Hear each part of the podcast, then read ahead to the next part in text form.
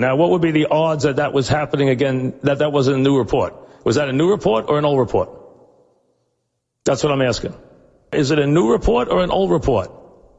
Is that a new report? Or we don't know?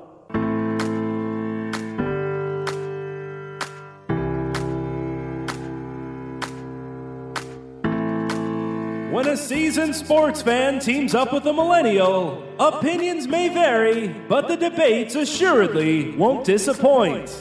Check your sources. It's new report, old report. Here's your hosts, John Lund and Al Renauto. Well, Al, another exciting week in athletics. College football is here. Week zero is just days away, hours away for some. Nothing circles the wagons quite like the National Football League. People paying more and more close attention to meaningless preseason games and basing opinions on those almost practices, if you will. And Major League Baseball is heating up. Races are getting a little bit more exciting. We're getting just past the dog days of August where you could start predicting a little bit what might happen come postseason and what races to keep the biggest eyes on. Now, we haven't really talked a lot of baseball yet on this podcast for this season because there's been a ton of stuff going on. You can't rest in college football anymore because they're like the National Football League. Every week, something's changing. A team's moving here. A coach said this. A team did that. Crazy. We got a little time to breathe. We got a little time to talk a Lakers trade as well. So we get to have a little bit more fun on this podcast before it becomes football centric seeming for the next, I don't know, 19 weeks. Major League Baseball, it was coming through the state of New York. Teams have since cooled off a little bit. My New York Yankees came right back down to earth after being compared to some of the historic teams in franchise history. They look just like an above average baseball team, which is exactly what they are, trying to avoid as many injuries as possible. Mets fans have the most hope they've had since probably 2015. When you're looking around Major League Baseball, Al, as your Cardinals aren't half bad, nice to have Juan Soto in that trade, but alas, doing their thing. A lot of familiar faces at the tops of the leagues, but anything standing out to you at this point in the season for maybe a surprise or teams you didn't necessarily expect to be doing as well as they're doing or teams playing poorly that you thought might have done a little bit better either? Well, first of all, it's great to be back with you, young man, my partner, the the big man, John Tiny One, and our audience, uh, who we've been away from from a couple for a couple weeks. So it's great to be back with everybody, and uh, we love our listeners and we love hearing from them, and appreciate their nonstop following of the program. And since we've been away, uh, you know, your team fell on its face for a while, especially out of the All Star break. Banged up, Yankees bullpen. You know, the two young guys that have been such a huge force for them. Their arms fell off basically. One broken elbow, the other one DL, and it just happens because you're using guys so frequently who haven't been used so frequently in the past, and you use them so often. Eventually, they wear out, and the, the Yanks relied heavily upon them. They were healthy early on, they're not now. Stanton's still out. Uh, you know, the input of Matt Carpenter, I hate to say it, but was huge. And he's been out now with a broken foot. And Rizzo looks, even though he hits a lot of home runs now, he's hitting 220, He looks old. If you see him on the bases, he looks like a tottering old man. Still a good player, still a great defender. But you know, Anthony Rizzo's 220. That's not the Anthony Rizzo we know. So this is not a great team. It's a good team you know the old saying, Johnny, you're never as great as you are when you're playing great, and never as bad as you are when you're playing bad. They're neither. They're a really good team. They're a 95 to 98 win team to me. They have some good starting pitching, not great, but good. They have what was a really good bullpen that's been decimated by injuries and is now okay. And it's funny how it always winds up at the end of the day, like a bad penny, Chapman always comes back. It doesn't matter what the cycles are. But it turns out that Aroldis Chapman is always the Yankee closer by the end of the season, and that's going to happen again. They'll win the division. Toronto's pretty good. Their pitching's not as good as we thought. Some of the offensive kids are having fallback years, not bad years, but fallback years. The Orioles obviously are the story of baseball.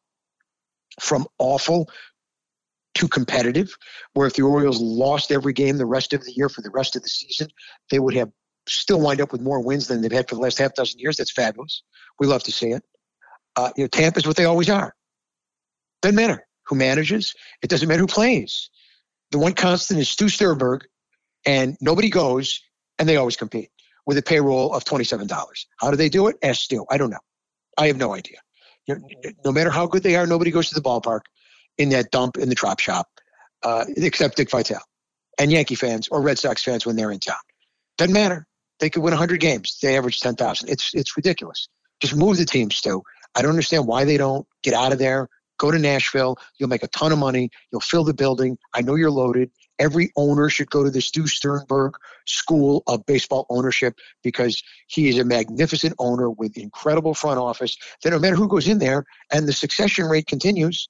It's just you know who's next. You know, since, since Andrew Friedman left, they haven't missed a beat, and their scouting is remarkable. Their drafting is tremendous, and they pay no one, and they just keep winning. No, they don't win 100 games, but they compete for wild cards. They compete for division titles. They're probably going to make the playoffs again. And you know, name that, name that, name that ring, please name them. I dare you. And in the Central, the Guardians have stepped up out of nowhere. Terrific for Tito Francona. Ramirez is the best player that nobody even cares about was incredibly underpaid, signed a long term deal to start the season, MVP candidate. Your guy Judge will win it, but Ramirez is fabulous, and they're probably going to win the division. And out west, it's pretty much the same old, same old. It, it, it's Houston, and you know, the Mariners look like they might make the playoffs. Good for them. Texas still stinks despite all the money, and Oakland move, move. Unlike Tampa, you're no good. You have no payroll. Your stadium's a dump. Move. Get out enough with the commissioner saying one last chance, one more time, get out. And in the National League, looks like we have a great race with the Mets and the Braves, as expected. No surprise there. Mets are terrific with the big two, and a little input from everybody else every night. You know, with with Big Peter as their bomber. Some nice moves at the deadline, not great moves, but some guys have contributed. Deep staff, great closer. Braves, tremendous young players that they keep signing simply every time you turn around, a new guy comes up. Let's sign him to an eight year deal. Uh, let's sign him to a 10 year deal. Uh, whether it's Michael Harris, whether it's Acuna, whether it's Riley, whether it's Albies, they're all signed except for Dansby Swanson, who can, can be a free agent. So we'll see what have young staff. So the Braves are going to be really good for a real long time. Phillies can hit the hell out of the ball. Wheeler just went on the DL. That's a problem for them, but they're in the driver's seat with a wild card. See what happens. Harper coming back. My team obviously has gone goofy and now has a six game lead against the Brewers. Excellent moves at the deadline. The Bader for Montgomery deal helped me. Yankee fans up in arms. Bader's going to be terrific. When he finally starts playing for the Yankees, he'll be the best center fielder you've had defensively in forever. Cardinals needed to make the deal because they desperately needed pitching. Did I think Montgomery was going to be this good? Absolutely not. Who could have thought he'd start four games and give him a run? Of course not. And I hated giving up Bader, but he, he was not going to play until mid September. I desperately needed pitching. So you got to give him something to get something. Montgomery's been off the charts, a huge addition. Pujols on the chase for 700. Who thought he would go on this kind of run? I didn't. Rooting for him. Don't know if he's going to make it, but would love to see it. Would love to see that 700 mark because the difference between 699 and 700 is mammoth because you are in that rarefied air of if you want to count bonds, okay, I'll count them. Up to you. Aaron Ruth. Three guys two who made it without any PEDs that we know of. If you can join that group, 699 and 700, baseball is all about numbers. It's all about numbers. We know that. We talk about it ad infinitum. He's seven away. It's going to take a big time run because he doesn't play that often against right handers, and he's not that good against right handers. Only so many lefties left to face. Would love to see it happen and him finish his career on the ultimate crescendo in St. Louis. He's already doing it where he's mashing. He's raised his average 90 points from just real the All Star break. He was hitting 195, 190. He's hitting 275 now. Against lefties, he's gone goofy. He's got the highest uh, OPS since the All Star break in MLB, even above Judge. So they've got themselves a nice six game lead against the Brewers. And out west, I mean, it, the Dodgers are ridiculous. It, it's unfathomable how not good, how great they are. You look at what they're doing, and you know, remember, Kershaw's out for a while. He'll be back. Nobody even remembers that Trevor Bauer has pitched for them for a season and a half.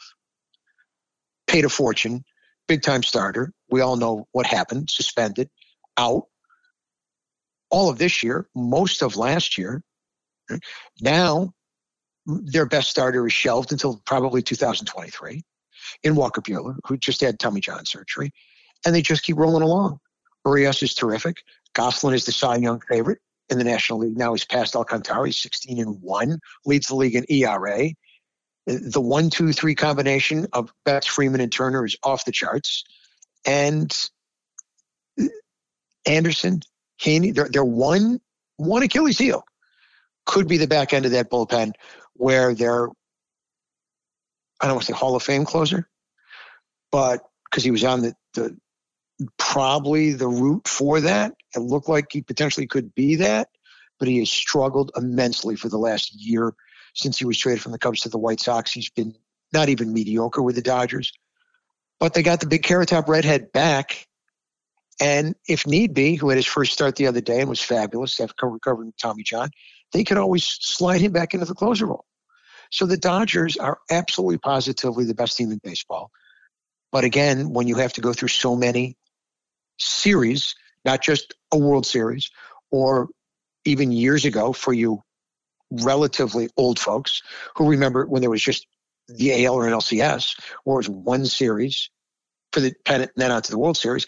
Now you have to go through three of them just to get to the World Series. If you're not a division winner, if you're a division winner, you got to go through two and still get to the World Series.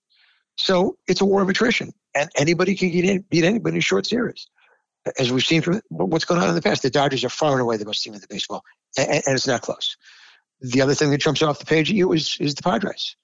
All that money, all those trades, make the big move for you know Josh Hader, the Nazi, make the big, big trade for Soto, and where are you? From a standings point, you're probably worse off than you were. And of course, Tatis Jr., the phony, uh, you know, first it's the bum shoulder. Then it's break my wrist, ride the motorcycle. Don't tell the team about it. And oh, by the way, when I'm getting ready to come back, let me take a little ringworm medicine that I didn't know was a steroid. And dad says, you know, and, and Big Sloppy come out to defend him, the other biggest phony in the history of baseball. And he's gone for the regular season, the postseason, and a portion of next year. And you kind of wonder what AJ Preller now, who made all these moves, this genius GM, who always throws, he's all in. He's all in all the time. He's always going for it. If you like that modus operandi, which is totally the opposite of John Mozeliak and the Cardinals, so be it. Uh, they're fighting for their playoff life right now. They're fighting the Brewers and the Phillies for that last wild card spot. I don't know if they're going to get it. Um, they're not hitting. Their starting pitching is good, but they don't have a closer right now because Hader has fallen on hard times and isn't even pitching after they made the big deal with Milwaukee. So they have turned it into a total crapshoot. I have no idea what's going to happen with the Padres. That's the most disappointing in when you look at it from the overview of what you thought was massive talent everywhere you look to where they are right now. Remember last year they fell off the face of the earth and fired their manager when they had an absolute collapse after the All Star break down the stretch and didn't make the playoffs at all. So the Padres are far and away the most disappointing team as far as I'm concerned because with all this stardom, with all this cachet, with all these deals, right now they're a question mark for the playoffs. And the Dodgers are better than even I could have imagined. They're, they're shockingly good. And I believe they're going to set the all time record for most wins in consecutive seasons. They won 107 last year and finished the game behind the Giants. It was 107 and finished the game behind the Giants. And you know they're on pace to win 113, 114 games. They're going to win 220 games in two years. It's remarkable. It really is. You watch them play. There's nothing they don't have. Uh, I, I mean, power, speed, offense, defense, depth, starting pitching, right-handed bats, left-handed bats, well managed, deep staff, deep pen. Again, the issue is closing time. Are they going to need it? Uh, is he going to bounce back? If not, will they go to Carrot Top to do it? The point is that they've got the depth to figure it out, and they are going to be. They look the best team. We know the best team doesn't always win, but when you watch them play, you wonder how they ever lose because they have so much of everything everywhere you look, and they just keep coming. They bring him out of the minors. They bring over Joey Gallo from your club, who couldn't play a lick in New York, and he's a he's a positive factor. You know, they find something with his swing. Obviously, getting out of New York was a huge factor for him. But to me, the Dodgers are because they're so ridiculously not good, great, are the thing that jumps off the page at me. And obviously, all the deals the Padres made, the fact that they right now are, are really they're they're running in place, uh, which I think is surprising for a lot of people. The Dodgers, of course, still trying to prove the haters wrong for 2020 and winning that World Series. Well, it was only 60 game season and no crowds, etc. So they're I'm so tired of that. Chomping at the bit I'm, to I'm just shut so everybody up. Yeah. They the won. thing the thing that the thing that does again when I watch Kimbrel pitch, he, he looks like a different guy in it in at bat to at bat. You watch him try and close a game, and he'll face one guy, and he looks absolutely like the Kimbrel of old, of the Braves, and before he got traded to the White Sox last year, where he looks like, how do you hit this guy? 98, in tight, up and away, on the corner, the nasty slider. And then the next guy, you know, he'll get ahead of, and then he walks him. Or, or his fastball drops four or five miles an hour. He has literally not been the same guy since he went over to the White and they had Liam Hendriks and him together, and they tried to put him in setup. And he fell on his face, and he hasn't been the same since. You watch him for the Dodgers, you never know what you're going to get. I mean, he's literally like those that you know box of chocolates. I mean, he'll look fabulous, literally in, in one particular at bat, and then you're like, what happened? He loses complete command. He gives it, and when you're going that way, you give up the blue. Your guy boots one. That you know that you know the way this game is played. You go through times where if, if it weren't for bad luck, you'd have no luck at all. You jam a guy, he bloops one into left field. Uh, you know, you saw a guy off, infield hit, which are normal, which should be outs. But when you're going at those either wind up being hits.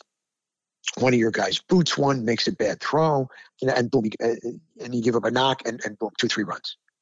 And that's the way he's been going. His stuff still looks good, but I don't see the 98 anymore when I watch him. I see 94, 95. Sounds great, but you know, it's like saying Chapman is at 96 instead of 100. It's not the same. You know, part of their dominance is the ability to blow the ball by you along with the slider or the curveball, you know, and, and, and the mixed pitches. And if 100 drops to 95 and 98 drops to 94, well, that's not as dominant as it was. And you can sit, these guys can sit on that, which is ridiculous to even think that they can sit on that. But, you know, the old saying, major league players, if it's straight, can hit bullet. They can time anything. And when you watch these guys, when they lose their their mojo from a closing standpoint, uh, they lose their command.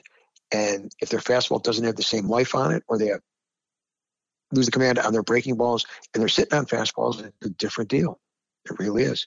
And that's where both of them have been very inconsistent, very up and down, not the same command that we've seen both Kimbrel and Chapman have, which create issues for both of those teams, especially for the Yankees because they lost the two guys who were pitching so well for them uh, early on in the season who are now out for the season. Let's take a quick break to pay the bills.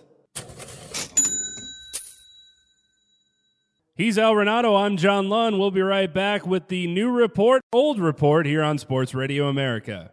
We welcome you back. I'm John Lund. He's Al Renauto, and this is the new report, old report. We, as baseball fans, can't say it enough how important the closer is on your club. When you can go into the ninth inning with any lead and just have a mostly sense that you're going to win the game, there's no better feeling in the world. When you can't wait for that guy to run out of the bullpen. And one of the reasons why the Mets are so good this year is Edwin Diaz is turning the best closer in Major League Baseball with the best theme song to run into. As much as I don't like the Mets, it's one of the coolest moments. Now they're they're following him on SNY with the camera behind him the whole way through.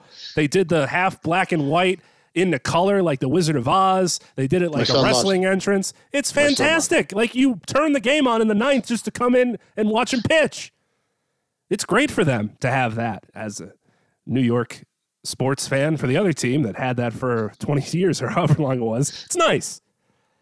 And they're, and they're they're pre- they're pretty good. They're pretty good. They they they win most of the games that you need to win, and I think that's uh, a huge element that Buck Showalter has brought to them. For the past couple of years, they've been we've talked about it. They were a shit show from the front office to you know, Mickey Callaway. They were a train wreck. Disorganization, all these allegations, showing pictures, sexual discrimination uh, in the front office, and, and just a mess. And finally, they get themselves a new GM, and who do they go out and hire? After a rookie manager last year did an okay job, but looked lost at times with a deer in the headlights in terms of decision making. You bring in a guy who is known for winning, who has never gotten to the big dance, whose team always seems to have more success after he leaves. And he was very buttoned up and a control freak, but how to manage, is a professional in every sense of the word, runs everything to the how short the grass is going to be in the infield and the outfield. But that's exactly what they needed.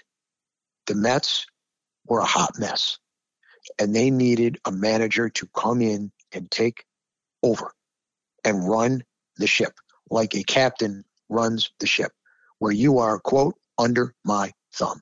And the entire organization is under Buck Showalter's thumb. And that's exactly what the Mets needed because they were literally lost in the middle of the ocean. They were afloat with nowhere to go. They were a ship that was just meandering about that had no one at the, no one at the helm. And he comes in and he takes over and he moves everything in the right direction. He does not miss a trick. He's on everything in every game, all the little things, the rules. Do I agree with every decision? No, but that doesn't matter. What matters is it's a guy who is there to make the decisions, knowing that it's based upon the research, sometimes what he sees, sometimes what the analytics say, and he is in control and he knows what he's going to do. He has no misgivings, no second thoughts, and never questioned by the press. You notice this year in New York, for you folks listening that are not in New York, there has been very, very little second guessing of Buck Showalter because he has got this team playing hard, well, and absolutely positively to the maximum capabilities uh, based upon their talent. They're not the most talented team. They've got pieces here and there. They got some really good players. They really don't have, uh, other than Lindor, a guy you would label as a great player. And Lindor's not great. Lindor was a top five player in Cleveland in the major leagues. He's not a top five player. And right now, I think you would probably agree with me. He's not even a top 10 player in the major leagues. Maybe you could argue he is. I don't think you could. I don't think he is. They got Pete, you know, the, the monster in the middle of the order, who is the man. He is the guy who hits the bombs. He's the guy who drives in the runs. He's a horror show on the bases. He's mediocre defensively, but he's rock solid in the middle of that lineup. Marte is a really good player. Uh, and they got, you know, McNeil, who's hitting three, 320, and, you know, Nimmo, who's a gamer uh, and, and, and, pieces here and there. Uh, Canha's a nice player. 13 million per year I thought was way too much, but that's my opinion. Doesn't amount to a whole billion, the hill of beans. They got the two guys at the top of the rotation, good guys behind them, and like you said, they got the best close. The guys have the best closer, uh, best year of any closer in baseball. So it's been a nice mix, and they've been also really consistent all year long. They have not had a lot of peaks and valleys you know, very little. Eight, there's no seven game losing streak. Yes, they lost three out of four of the Braves. They lost three out of four of the Braves against Atlanta. The Braves really good. You know, they also beat the hell out of the Phillies. So, you know, who were on fire when they played them? They played the good teams well. They beat up on the bad teams. They pound the bad teams. And that's what you're supposed to do.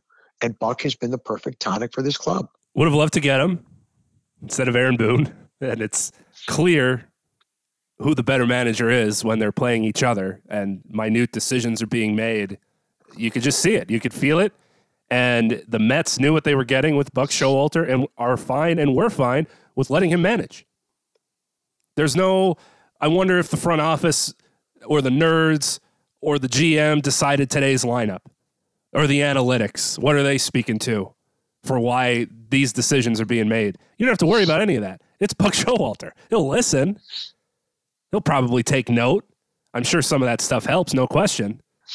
But when it comes to his bullpen, his lineup, who he's pinch hitting for, you think he's going over to the binder to check out what the plus minus is and the the whip and the whatever else? No.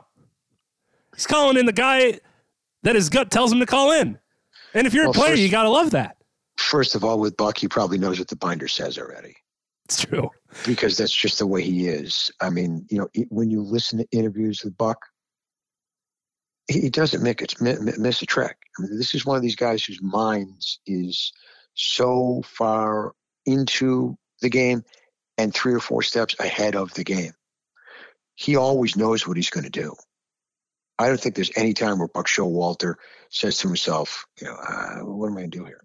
He's got it planned on what he's going to do before it's time to do it. And that's one of the reasons that makes him such a strong field general. Like I said, I don't always agree with his decisions. I don't always agree with the way he runs his clubs. But, and, you know, with his hard and fast, micromanage every element of the club. But it was exactly what the Mets needed. The Mets needed someone to take a stranglehold and teach them all about how to play Major League Baseball for 162 games, how to carry themselves as pros, how to run a team, how to manage a team, how to coach a team, how to deal with players, day to day operations, how to deal with bullpens, how to run your bench, how to keep everybody active and involved. And he is a master at all of those things. And he's owed one in a sense. He managed the Yankees, called up the right guys, put the team together. Never had a chance. Threw him down the road. Then the dynasty started. Ah, and everybody knew it was coming too, which is the crazy part. Never had a chance. Those are the days. Those are the days when decisions were just made at the drop of a hat from the walk from the owner's box down to the clubhouse. Somebody was getting canned. Who was it going to be? George Steinbrenner days. That's baseball right now. Uh, Mets fans obviously hoping that they don't blow it, as older teams might have done. Stay healthy. We talked about well, Jacob DeGrom being injury prone, and one of the reasons why he can't be put in the conversation for great because he doesn't pitch enough. Maybe the injury that he had already this year will be the one where you cross that off the list and it'll be good the rest of the way. We'll see. That's what they're hoping for, obviously. But you got to keep your fingers crossed with the whole pitching staff, definitely.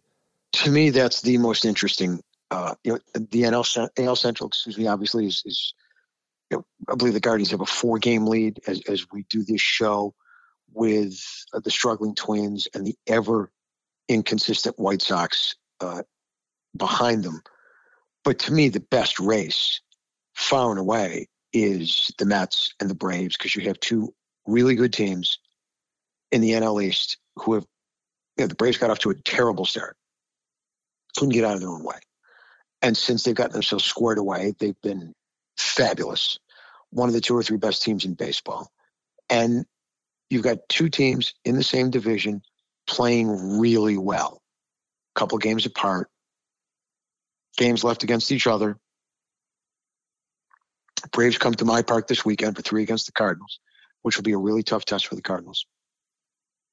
And I think that's the race to keep an eye on. That's the race because you know somebody's going to be the two seed, and the one who loses out is going to be the first wild card and has to play in the extra round and plays the six, which could be the Phillies, could be the Brewers, could be the Padres in a short series. So, uh, going to be, you know, extremes. They're going to be one, two, they're going to be the four. Excuse me, because the, the, Cardinals will be the Cardinals or the Brewers will be the three, so they will be the four. So they will play the five seed. Excuse me, and that's a big difference. And I have no idea who's going to win that division because both teams are, are really good and both teams are playing really well, and they are also now both as healthy as they've been all year. Uh, the Braves are about to get Ozzie Albies back. He's the one missing piece of their regulars. You know, Duvall's out for the season, but uh, you know, again, Michael Harris is taking over in center field. He's going to be the rookie of the year, signed to a long-term deal. And the Mets now have DeGrom back, uh, pitched well tonight, got the win. And you know, they are pretty much as healthy as they've been all year. Uh, it, it's going to be a great race for the, the NL East down the stretch with these two teams. Because again, it's not a question of somebody's going to have to win it. Somebody's not going to lose it. It's not going to be like the NL, the AL Central. You see now the AL Central, where eh, and there's no knock on the Guardians. They, they've had a terrific year. Nobody expected them to be in the spot.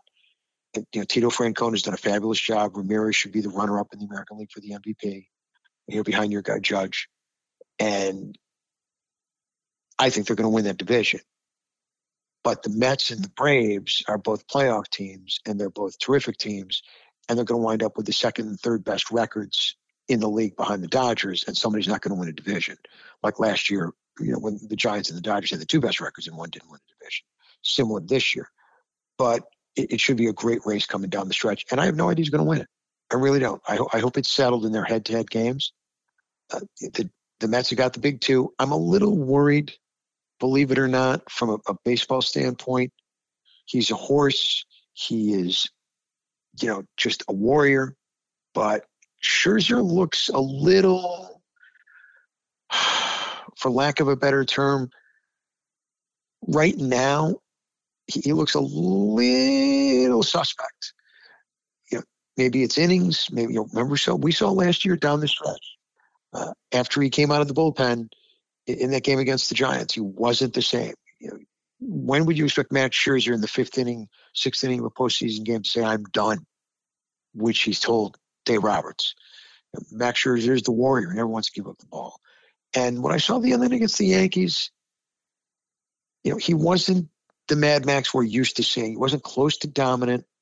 Made some mistakes. The fastball didn't quite have a giddy up on it. Made the mistake to Judge. You know, gave up a big two-out base hit, and you know to Benintendi. And right now, I'm a little worried about Scherzer in terms of, you know, well, we got the big one too. So it's going to be tough to beat the one, the big one too. Because right now, with respect to both of them, who's going? Which one of those guys is going past seven innings? Right now, are they one going to give me seven innings? You know, is fine for the ninth, but I'm a little concerned when I get into series play how much I can can expect of them in the postseason in terms of innings, and then you know who's the bridge? I mean, do I do you do you trust, um, you know, Lugo? Uh, you know, he, he's up and down. It's just that you know, these aren't guys who are going to go out and give you nine or even eight. So I'm not going to call it an Achilles heel, but Max right now to me looks a little bit vulnerable. And I still think it's the best one-two of any combo in the big in, in MLB without a doubt. But it's not a one-two, you know, that goes out and finishes games. They're going to give you seven tops. So you still got to finish behind them and get get to Diaz. So that's my biggest concern with the Mets. Uh, because every time you say, you know, well, who else is going to hit? They find somebody else to hit. McNeil gets a big knock. Marte gets a big hit. Nimmo, Uh, you know, you, you fill in the blank. It, it, it, always seems to be. You know, obviously Lindor is their best player. You know, Big Pete, you know, hitting bombs. So they've got a, a really deep, relatively consistent lineup. They've got the one star, if you want to call Alonso a star, two stars, and a bunch of guys who you know, fill in the fill, fill in the spots and do a good job filling it in. No superstars, you know, behind those guys. Is it enough? The pitching? I don't see why not. I don't see why not because pitching is so much part of the game. You know, pitching and timely hitting, and, and, and closing it out, and that's they certainly have the recipe for it. So I think them and the the, the Braves is going to be a great race down the stretch. And there was a point just last week, it felt like, where Yankees fans were wondering, what is this East race going to look like? That once impenetrable lead was shrinking and shrinking and shrinking, almost getting swept by the Blue Jays, are obviously trying to catch them. It's down to seven games as we record this, although they've got a series in Oakland, the Yankees do, and they're beating them 8 nothing in the third. So At least they get to play the Athletics for four games. Then the Angels. If you look at the rest of their schedule, they play the Rays again and the Red Sox again twice. The Orioles once up- more time. The Blue up- Jays. They'll be up by 11 games by the time they come home. Yeah, because they're they're playing the Angels, and then the other the other teams are the Twins, the Pirates, The Angels stink. the Rangers. So there's Yeah. series that are coming where if you just take care of your business, you should be okay. They'll win the division by double digits. The poor Angels. Anytime there's a, a tweet out that says what Shohei Ohtani's most recent record is that he broke or how historic of a game it was, again, there's always then the period. The Angels lose eight to six. You know, it's never it's never a win for these milestones that he just continues to do game after game, and they lose. It's highlights that you have to crop the scoreboard out from the bottom so nobody can see Sell the team. where they're at. Sell, Sell, the, please team. sell the team. Please sell the team. Please sell the team. Please sell the team. Send them somewhere else. Help us and save us. Can we figure out what your fucking name is? I, I understand when they were born, they were born as the Los Angeles Angels.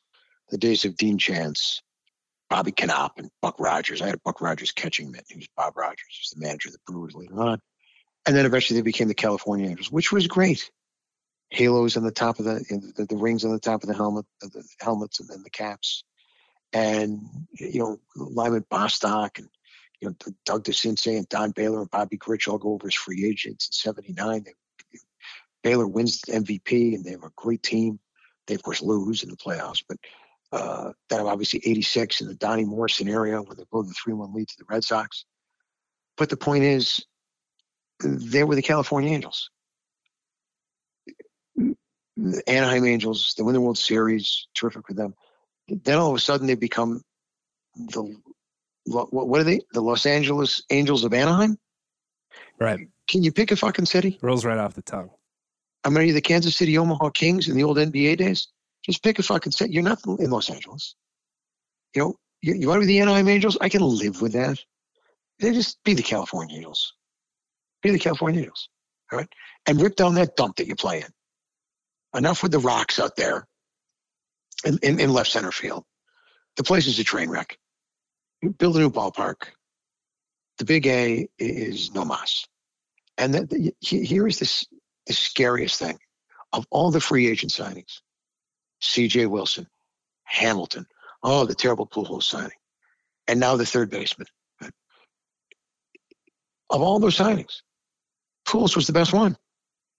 Know led the major leagues in RBIs in the last decade? Any idea? No. It was Albert Pujols. I know he wasn't the Albert Pujols in St. Louis, which were the first best 10 years in the history of the sport, but he led the major leagues in RBIs in the last decade when he was with the Angels. Hamilton was a train wreck.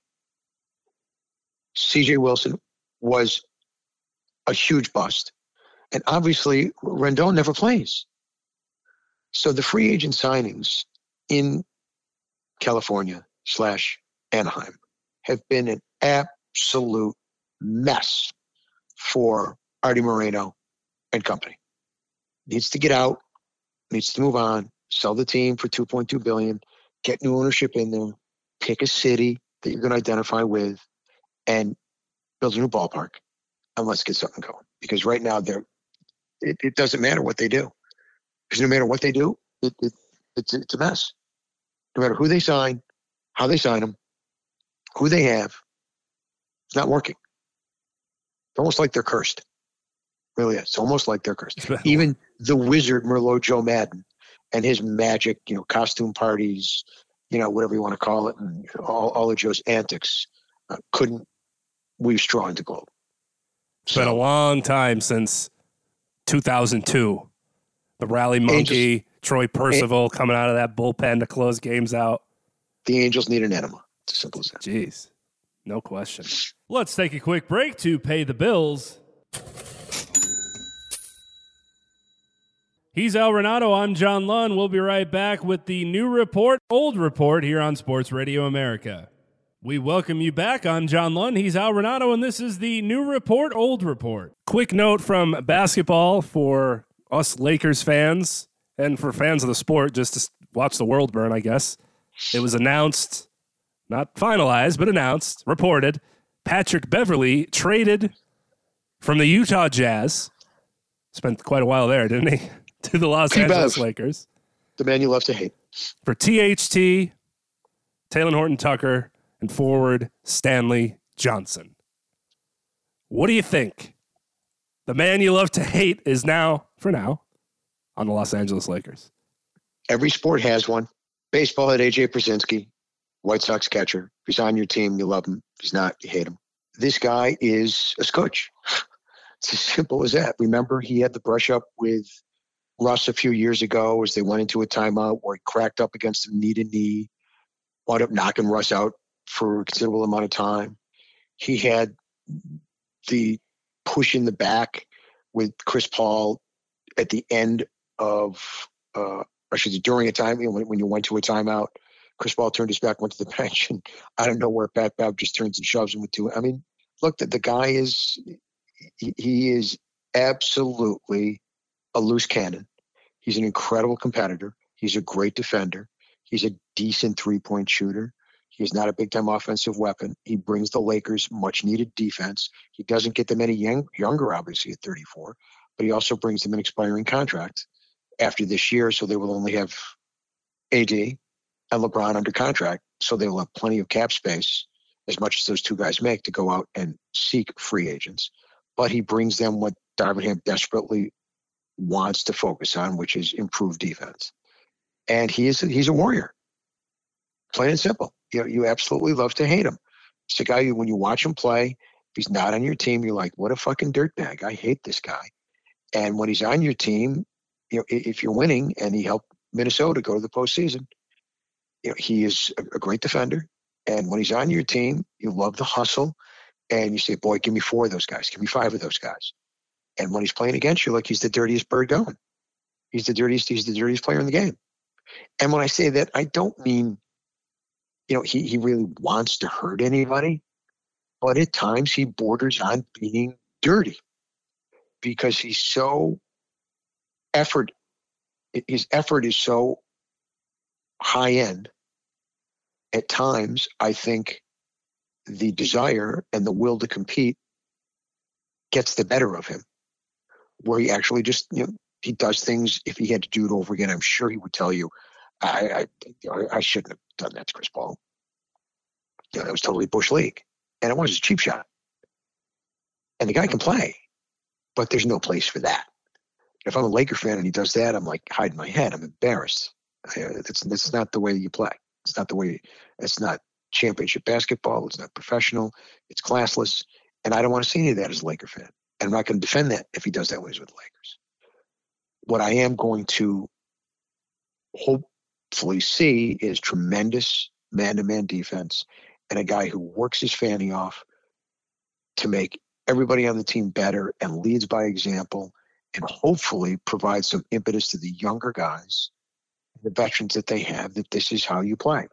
You play hard, you play 94 feet, you don't let up, you don't take possessions off because that's how you win games. You win games. You know, everybody in this league can score. Got to stop guys from scoring. Takes effort on defense, and he'll give you that all the time. Any looking back, hindsight being twenty twenty in sports as always, Talen Horton Tucker was the subject of several potential trade possibilities. He was kind of the guy left behind when they had the the schism and just got rid of everyone. And you're like, this this is who they kept. They didn't keep Kuzma. They didn't keep. He's the one that stayed. And now, you know, two years removed, he's gone. But Talen Horton Tucker was looked upon as hopeful to become something, obviously by LeBron, or he wouldn't have kept him around. And they pulled the plug on the experiment pretty quick. Look, they signed THT instead of everybody's favorite. Everybody's favorite digger, everybody's favorite slap the floor, everybody's favorite white mamba. all right, Wanted to stay in LA for less money. And The Lakers looked at him and said, and said, sorry, we're signing THT instead because they saw the skill set and they saw the athleticism and they saw age 21 versus what's Caruso, 27? Or is that 28? But certainly at least a five, six year difference. And everybody loved Caruso and nobody wanted to see him leave and he didn't want to leave. And they chose Horton Tucker over Caruso. And it was a huge mistake because Horton Tucker, at least in the short run, was awful. He regressed massively in the last two years. And Caruso does what Caruso does. You know, Caruso was, you know, Caruso was similar to Pat Bev. You know, pl- plays the same way, hard, balls to the wall all the time, gives you everything that he possibly can. Effort maximized every possession, both ends of the floor. Not the prettiest, not the most skilled, helped you win a title. Turned your back on him when he wanted to stay. LeBron loved him. Fans loved him. Hard worker, loved being a Laker. They saw more talent in, Horton Tucker. But THT did not produce. He regressed badly. He wasn't nearly the defender that Caruso or Pat Bev is. And his offensive game dropped off drastically. He did not, not only didn't he improve as a three point shooter, he regressed badly as a three point shooter. And I know he was hurt for a portion of the, year, but he looked lost last year. And he will probably, well, if he doesn't get better with Utah, he'll be out of the league. Because last year was so bad that another year like that will push him out of the league. And I'm sure he'll be better because I think he has too much talent not to be. But they made the choice, and it was obviously an incorrect decision. Quickly to close, we didn't get a chance to mention this on the show. Your guy, Nick Wright's final 50 greatest players of the last 50 years released. The top three, something that was definitely talked about because it went Michael Jordan, three, Kareem, two, LeBron, one. You were part of this. You had a little cameo to weigh in on his ranking system. For those that know Nick Wright, this LeBron James at number one probably isn't a surprise. And I think he made decent points to argue why he picked his top three the way he did. Wasn't like he just threw it together with no rhyme or reason to it. What do you think about how it ended up? You know, Nick, he puts a lot of thought and hard work into everything as he did this. I was uh, honored and privileged to be a part of it. I got to do Russell Westbrook at 34, but I was even more uh, thrilled and honored to be selected to do Kareem at number two. And I thought Kareem was in the right spot at number two.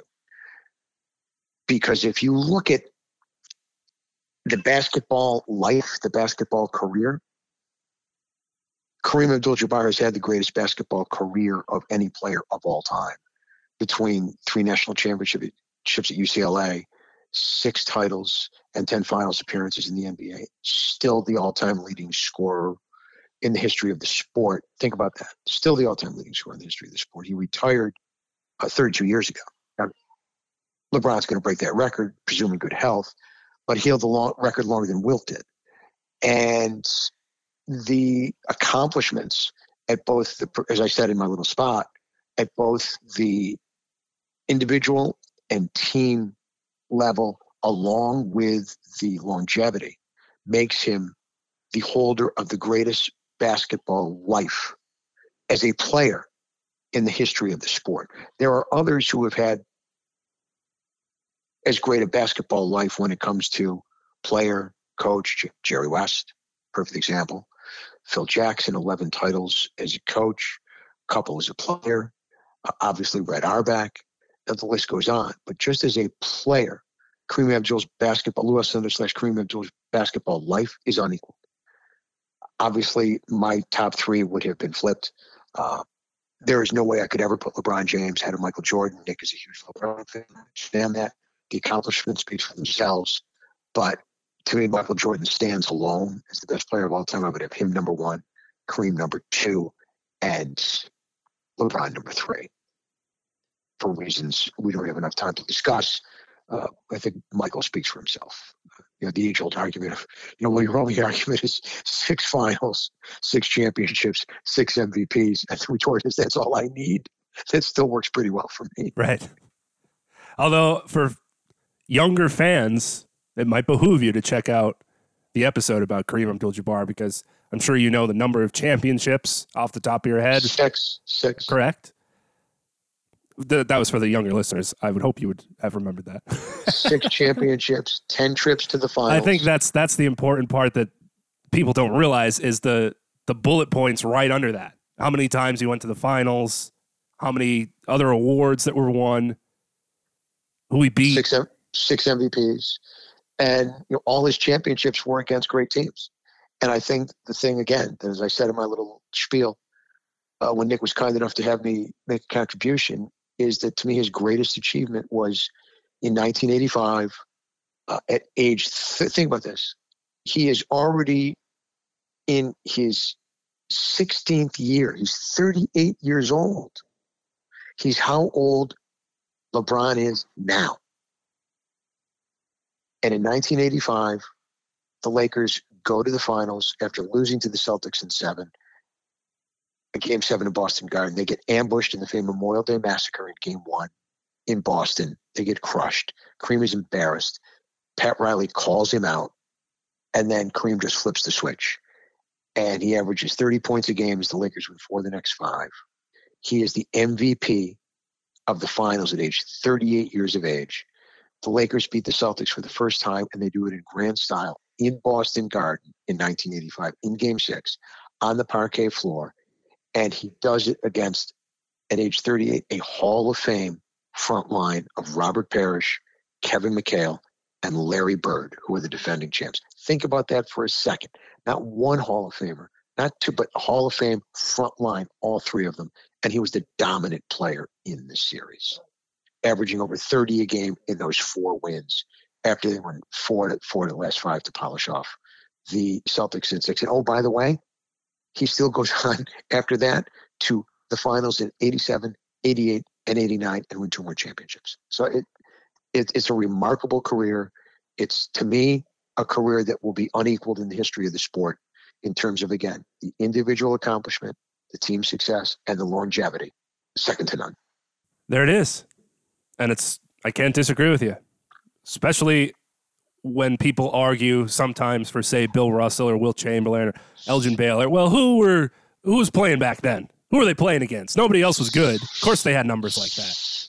Well, the Kareem part of that argument kind of goes out the window when you, as you said, look at the teams they beat in the 80s, the late 80s, especially the 85 team when it's Larry Bird in his prime, Ainge, McHale, Parish, everybody you think of with those Celtics teams. Yeah, that's they were there.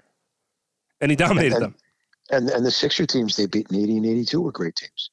And they beat the, the terrific Detroit team before they lost to them next year. They lost to great teams.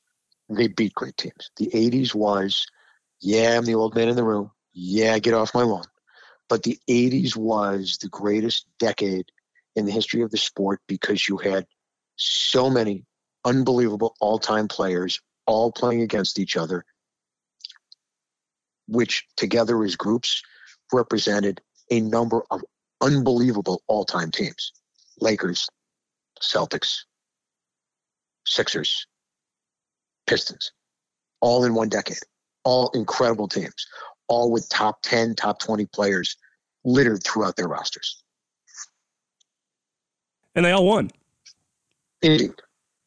It wasn't just one team beating them always. They all got their taste of winning, which was the cool part for every year. Who's going to be it this year?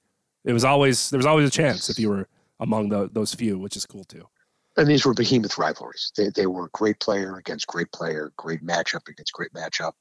And it was amazing stuff to watch, you know, in the postseason with guys. And it was physical. And guys, you know, they, these guys didn't sit out games. These guys didn't have road management. These guys didn't want to sit down. And these guys, maybe they liked each other on the court, but they played like they hated each other on the court.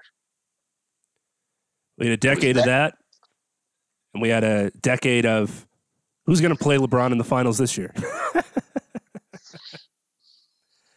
Not too shabby to be in that top three. Al, it's always a pleasure. We'll do it again next week. Football has returned. Everyone rejoice. Great to be back with you, my friend, folks. My partner, the great John Tiny Lund. Until next time, I'm Al Renauto at KFL White Plains. Have a great sports weekend, everybody. We'll be back 8 p.m. Eastern Time here on Sports Radio America. You can listen at sportsradioamerica.com and interact with the show there as well, or find us on the TuneIn app by searching for Sports Radio America. You can also follow John Lund under the same handle on Twitter at London Bridge. Thanks again for listening.